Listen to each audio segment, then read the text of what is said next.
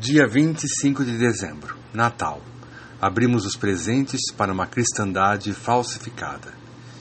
Joshua foi nascido nessa data pelos novos cristãos romanos que, por intermédio de Constantino, decidiram que o Mestre veio ao mundo no célebre e consagrado Natalis Solis Invicti, isto é, Nascimento do Sol Invencível, ritual dedicado ao deus Mitra, espírito da luz divina. Manipulação romana. O que celebramos enquanto devoramos nacos de Chester com hormônio ou tender sem ternura alguma e deixamos de consumir o maior alimento da alma, o pão divino saído do forno universal e o vinho consagrado, o líquido crístico que deságua no oceano do Criador? Olá amigos, aqui é Maurício Santini, esse é mais um Rádio Consciência, o último do ano. Estou aqui no dia vinte e um de dezembro, um calor infernal em São Paulo, em frente a um ventilador na última velocidade, com a minha filha já de férias ao lado, e para falar sobre aspectos do nascimento de Jesus, quer dizer, do renascimento, da reencarnação, da encarnação de Jesus, que depois é, recebeu o corpo crístico e veio se tornar o homem, um dos homens mais importantes que pisaram aqui o planeta. É? Bem, gente, é, eu quero agradecer mais uma vez pelas audições ao longo desses últimos episódios e, enfim, é, são mais de seis mil audições. Eu estou muito contente com os resultados e espero continuar aí, avançar ainda mais o número de audições e compartilhar ainda mais para as pessoas receberem informação, e aí a gente cresce juntos, né? A gente amplia a consciência juntinhos, tá bom? É isso aí. Bem, gente, como todos já sabem, eu sou o escritor do livro Eu, Pilatos, e nesse meu livro eu, eu escrevi alguns aspectos eh, da vida de Jesus, É, porque esse livro fala de, exatamente de experiências extrafísicas, extracorpóreas, clarividências, clareaudiências, é, experiências fora do corpo, intuições na época de Jesus. Foi uma retrocognição projetiva e de clarividência, enfim, das potencialidades mediúnicas também. Enfim, eu, eu relatei tudo no livro Eu, Pilatos. Bem, há uma série de profecias É, no Velho Testamento judeu sobre a vinda do Messias, tanto que eles esperavam o Messias. E o Messias, segundo essas profecias, deveria vir da casa de Davi. Davi foi um rei, né, de Israel, e, e Davi nasceu em Belém. Portanto, é, Belém é a casa de Davi. Então, para que essa profecia fosse concretizada, Jesus deveria ter nascido em Belém, porque eles davam muita importância às profecias. Mas, na verdade, Jesus não nasceu em Belém. Jesus nasceu na aldeia de Nazaré, na Galileia, terra da mãe, né, da mãe de, de Jesus, Maria. José, sim, o pai de Jesus, que não sabemos se é o pai, vamos dizer, adotivo, já que Maria teve aquela visão do Espírito Santo, né, do arcanjo Gabriel, e outros relatos diz que Maria é, se deitou com José e era filho de José também. Enfim, isso também não importa muito, né? José, sim, era da casa de Davi. José nasceu em Belém. Mas Jesus não nasceu em Belém, nasceu na Galileia, nasceu em Nazaré.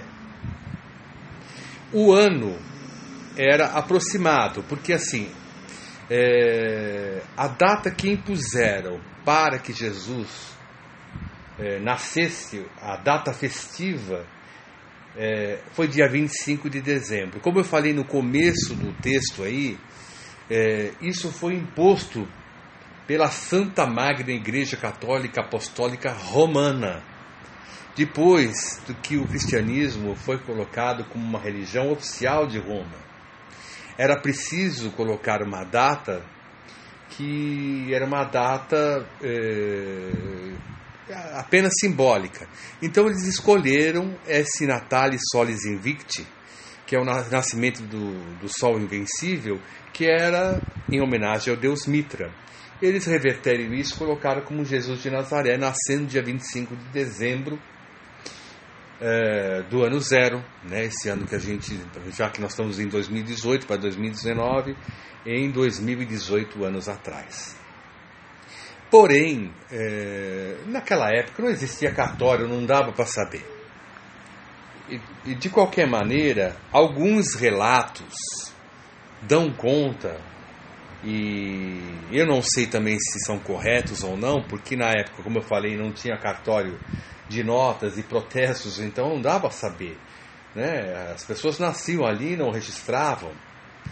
Eu sei que o nome dele era Joshua, ou uns falam Yeshua, ou Joshua ben Joseph. O, o Joshua é, traduz em Jesus. Era um nome muito, mas muito comum na Galileia. E é o mesmo nome que Judas, viu, gente?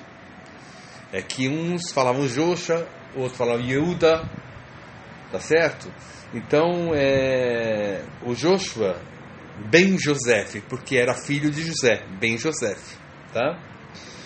Alguns relatos dão conta que o Jesus de Nazaré nasceu no mês de Nissan, né? O mês judeu de Nissan. O mês de Nissan, ele está entre março e abril. Março e abril. Portanto, pelas características de Jesus de Nazaré, se ele nasceu realmente entre março e abril do nosso calendário, eu posso dizer que Jesus era entre peixes ou ares da nossa, eh, nosso, nossa astrologia, né? Eu acho que Jesus era muito mais pisciano do que ariano. Mesmo porque, pelo que eu sei, eu sei bem pouco de astrologia, mas eu conheci muitos astrólogos, mesmo porque o peixes, o signo de peixes, quando é um signo altivo, quando é um signo de elevados padrões de consciência, ele é um signo capaz de ser o mártir da humanidade. Ele é capaz de realmente morrer pela humanidade, ele é capaz de exercer grandes sacrifícios para a humanidade. O, o signo de peixes é assim. Quando ele é um, um, um signo de peixes, quando é um peixes de, de padrões mais baixos, aí a coisa emperra, né? Porque aí o pisciano faz bobagem, coloca as bobagens embaixo do tapete, é um pouco dissimulado, é muito atrelado aos vícios, né? Mas Jesus era o alto padrão de consciência. Portanto, um, um pisciano com alto padrão de consciência é um mártir, é um verdadeiro mártir da humanidade. Então arrisco dizer que se ele realmente nasceu no mês de Nissan, ele era pisciano. Ele não seria ariano. Eu acho que, que o, mesmo que Jesus lá chutou lá as barracas dos vendeiros do templo, foi uma atitude ariana, mas na verdade ele tinha mais, muito mais características de peixes do que de ares. Mesmo porque nós estamos aí, nós estávamos na era de peixes, a era do sacrifício, né? A era sacrificial. Agora nós entramos na era de aquário. Ora, se ele nasceu na Galileia, ele era de Nazaré, portanto, ele não era de Belém, todo, toda aquela história, aquela que ele nasceu em Belém, da estrela de Belém, que era uma nave extraterrestre, da visita dos reis magos na manjedoura, né? E toda essa história, ela vem por terra, porque não houve esse êxodo, né? Mesmo porque, é, por que que ele sairia lá da Galileia para ir para Belém? Por causa de um, é, de um censo é, que, segundo alguns relatos, existiu, mas seis anos antes do nascimento dele. Então ele já tinha, já tinha feito esse censo antes. José já tinha ido lá para Belém para fazer o censo demográfico. Outros defendem que esse censo nem existiu, né? Então, é, é, cai por terra isso. Ele pegar, como eu tinha já dito em outro post, em outra, em outra, o podcast, ele pegar a família, a Maria grávida, no lombo de um burrico, colocar todas as coisas dentro do burrico, enfrentar uma estrada deserta, um deserto cheio de animais selvagens, né, de bandidos, saqueadores, para realizar o censo demográfico. Isso não faz sentido. Ele não ia colocar em risco a vida de Maria para uh, participar de um censo. Mesmo porque o censo, segundo consta a história, aconteceu seis anos do, antes do nascimento dele. E ele, só ele que tinha que ir lá para o censo demográfico, só ele que era a casa de Davi. A família era da Galileia. Maria era nazarena. Jesus era nazareno. Então não houve estrela de Belém, porque também Krishna também teve um relato também de uma estrela de Krishna. Isso também é um pouco de alegoria, né? Então alguns falam que a estrela de Belém era uma nave extraterrestre, né? Os três magos eram três extraterrestres, né? Então cai por terra tudo isso daí. Ele era da aldeia de Nazaré, ele era nazareno, ele era galileu. E ele eh, nasceu e cresceu segundo as tradições da Galileia, que era um povo, o Galileu era um povo eh, totalmente eh, eh, rejeitado, sofria muito preconceitos em Israel. Era mais ou menos o que a gente tem aqui no Brasil para os nordestinos, infelizmente. Os nordestinos, era um povo sofrido, marcado, era um povo realmente é, que vivia com mais dificuldades, né? E ele era nazareno, ele era da Galileia. Alguns é, apócrifos falam um pouco da infância de Jesus, né? é, e falam um pouco da adolescência de Jesus de Nazaré. Eu é, estou lendo recentemente um documento, um livro chamado Cartas de Cristo. Vocês já devem ter ouvido falar. Eu realmente partilho de muita coisa da Cartas de Cristo. Eu, eu realmente eu concordo, com outras não concordo, tá? Mas com algumas eu concordo. E nessa Cartas de Cristo dá conta da adolescência e da juventude de Jesus. E, e, e nessa carta de Cristo fala que Jesus era muito rebelde, eu era muito rebelde, mas vivia no meio do povo, das prostitutas, mas tinha compaixão muito da miséria humana, né? E eu me revoltava muito, vira e mexe eu entrava em cólera eh, por causa da situação, né, de Israel, por causa do Sinédrio, por causa dos fariseus, dos saduceus, dos escribas, né, do, de, do Deus errado, né, desse Deus aqui punitivo. Ele falou muito isso na Carta de Cristo. Agora, o mais importante da gente falar do nascimento e dessa adolescência, que mesmo que tenha sido rebelde, eh, na Carta de Cristo ele falou que depois ele alcançou a iluminação, que ele só come- conseguiu É, ampliar muito a consciência e receber o, não, receber o corpo crístico ali na, no, no batismo de João Batista, né, com a pomba do Espírito Santo, né? Mas ele só ampliou muito a consciência dele foi é, na, na jornada ao deserto de quarenta dias e quarenta noites. Nessa Carta de Cristo ele falou, foi ali que eu recebi é, a, minha, a minha consciência ampliada, vamos dizer assim, para chegar depois em, em Nazaré e as pessoas tripudiarem de mim quando eu voltei do deserto, porque eu voltei completamente maltrapilho, totalmente assim sujo, rasgado, as pessoas riram de mim, a minha mãe ficou envergonhada, né? Então, aí depois ele foi é, ser batizado por João Batista e recebeu, né, a unção do Cristo, né, dentro da vida de Jesus, né? O mais importante é saber qual o objetivo de Jesus, que Jesus veio fazer aqui na Terra. A maioria das pessoas colocam isso. Jesus morreu por nós, livrou-nos do pecado. Jesus veio para livrar a gente do pecado, para salvar a humanidade. Essa é, é a tônica, vamos dizer, a sinopse, a síntese da missão de Jesus para os cristãos. Na Cartas de Cristo, e na minha opinião, é, não, mas de jeito algum Jesus veio por causa disso. Mesmo porque, se ele veio por causa disso, para salvar a humanidade, salvar a humanidade de quê? Dos seus pecados? E ele salvou? É isso que eu te pergunto. A humanidade não continua pecando e pecando cada vez mais? Qual o índice de crescimento consciencial em dois mil anos da humanidade para cá? A não ser a tecnologia, a modernidade, né? Qual é o crescimento de alma, de espírito, de coração da humanidade de dois mil anos para cá? Muito pouco. Então veio salvar o quê? Que tipo de salvação? Que tipo, que tipo de livramento dos pecados de Jesus de Nazaré provocou para a humanidade? É isso realmente que a gente não consegue entender. Ah, Jesus morreu na cruz para livrar a gente do pecado. Não livrou, então? Falhou na sua missão? De jeito, maneira alguma. Jesus veio para cá com a missão, o objetivo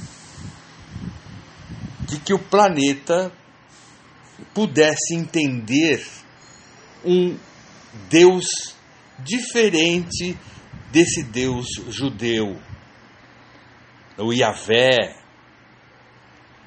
o Jeová, esse Deus punitivo, esse Deus bíblico.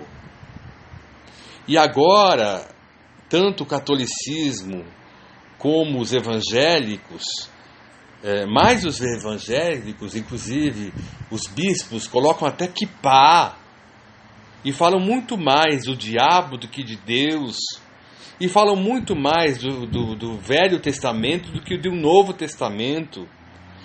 Exatamente, Jesus veio para quebrar esse paradigma, para dizer: não existe esse Deus punitivo, esse Deus de vocês não é o Deus que corresponde com a realidade, com o universo, com o absoluto. Então Jesus veio para dar a boa nova sobre o Deus, de fato, sobre o Senhor, sobre o universo, sobre o absoluto, sobre o todo. Jesus veio traduzir qual é esse mecanismo universal, o funcionamento do universo, da vida, do absoluto, essa engrenagem que coloca a vida em movimento. Isso é Deus, o absoluto, o todo. É esse Deus que ele se referia, não o Yahvé, o Jeová. Esse é o fundamento da vinda de Jesus. É traduzir Deus, o absoluto, o verdadeiro, o único, o todo, o supremo. A gente fala quando supremo, a gente, fala meio, a gente fica meio estremecido quando a gente fala supremo. Vamos lá, o absoluto, o todo, né? Fora isso, Deus veio é, colocar em evidência, veio traduzir o amor para a humanidade. Veio mostrar que o amor é a única saída. Há três vias de crescimento para a alma humana, para o espírito. Há três vias de crescimento. O crescimento é, pelo conhecimento, né, que verte em sabedoria, porque o conhecimento também pode verter em sombra e escuridão. Tá? Então, a via do crescimento pelo conhecimento, conhecimento que se veste e que se verte em sabedoria, a via da dor, das experiências desagradáveis, doídas como forma de crescimento, e é onde a humanidade lança mais mão, é onde a humanidade trafega com muito mais conforto, inclusive, e a terceira via, que é a via do amor, o amor incondicional. É isso que veio Jesus fazer aqui também. Fazer com que o homem cresça e evolua pela via do amor, do amor incondicional, pelo amor à humanidade, pelo amor do irmão, pelo amor ao pai, à mãe. É isso. Traduzir esse amor para as pessoas, fazê-las entender que o amor é uma via de crescimento para a expansão da consciência. E somente pelo amor é que você chega a conhecer Deus. E quando ele fala, ninguém vem ao Pai senão por mim, eu sou verdade e a luz, e ninguém vem ao Pai senão por mim, esse que está dizendo é o Cristo. E o Cristo habita em cada pessoa. Você tem um Cristo. Você que está me ouvindo tem um Cristo, tem um eu superior ali. Tem um Cristo no seu coração. Jesus veio para despertar este Cristo que está dentro de você. Jesus veio para despertar este Cristo que está dentro, que habita dentro de você. Essa, essa é uma das principais razões. Então eu enumerei aqui três. Romper com esse Deus punitivo, né, de Israel. Colocar o Deus é, de Israel assim para escanteio. É um Deus falso, punitivo. Trazer o Deus verdadeiro, o absoluto, o todo, o universo. Dois. É, traduzir o amor para a humanidade, fazer com que a humanidade cresça pelo amor para elevar ao seu padrão de consciência. Tá certo? Três, fazer as pessoas perceberem o Cristo que habita em cada um. Tá certo? Essa é a síntese da vinda do Messias, de Deus, de Jesus, aliás, para o planeta Terra. Logicamente, ele cumpriu várias profecias, ele fez cumprir várias profecias, mas isso tudo era para agradar os judeus e para mostrar para os judeus que o Messias tinha vindo. Tá certo? Ora, hoje nós comemoramos o Natal no dia vinte e cinco, e de uns tempos para cá, eu não sou contra o Papai Noel, o Pai Natal, o Santa Claus. Ele veio para dar alegria para as crianças, para as crianças, né? Para o congraçamento, trocar presentes.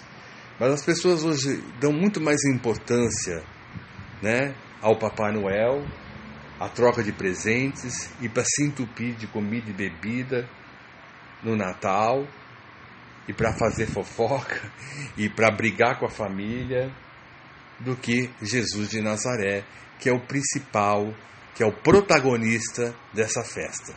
Ora, o budismo uh, comemora o nascimento, a iluminação do Buda, do Gautama, só se fala do Gautama. O hinduísmo comemora o dia de Krishna, só se fala de Krishna.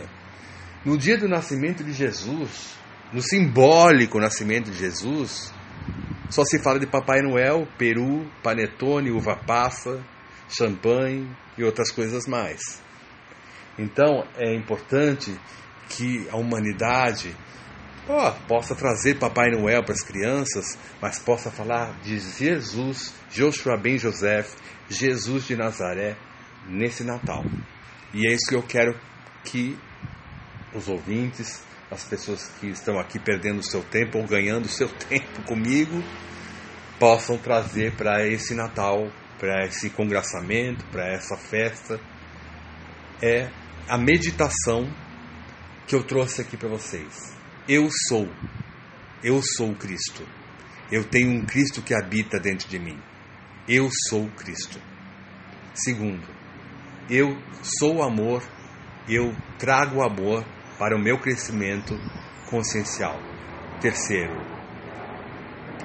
há apenas o absoluto, o todo, o único, aquele que está em todas as coisas, aquele que não é punitivo, aquele que quer que você cresça, que você evolua, que você encontre o Cristo dentro de você mesmo. Deus quer que você se junte a Ele cada vez mais, e reconheça dentro de você o Cristo que habita aí dentro do seu coração, tá bom?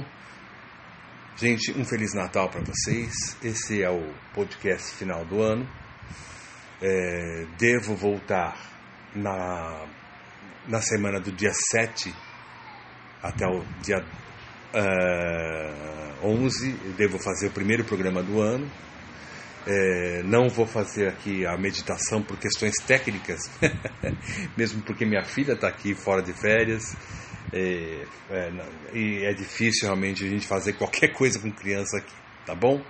Então vocês me perdoam aqui, eu tive que fazer algumas interrupções, mas desejo a vocês de coração um Feliz Natal, um dois mil e dezenove muito cheio de prosperidades, de realizações e com a consciência cada vez mais desperta. Um beijo para vocês, paz e luz, namastê, eu sou.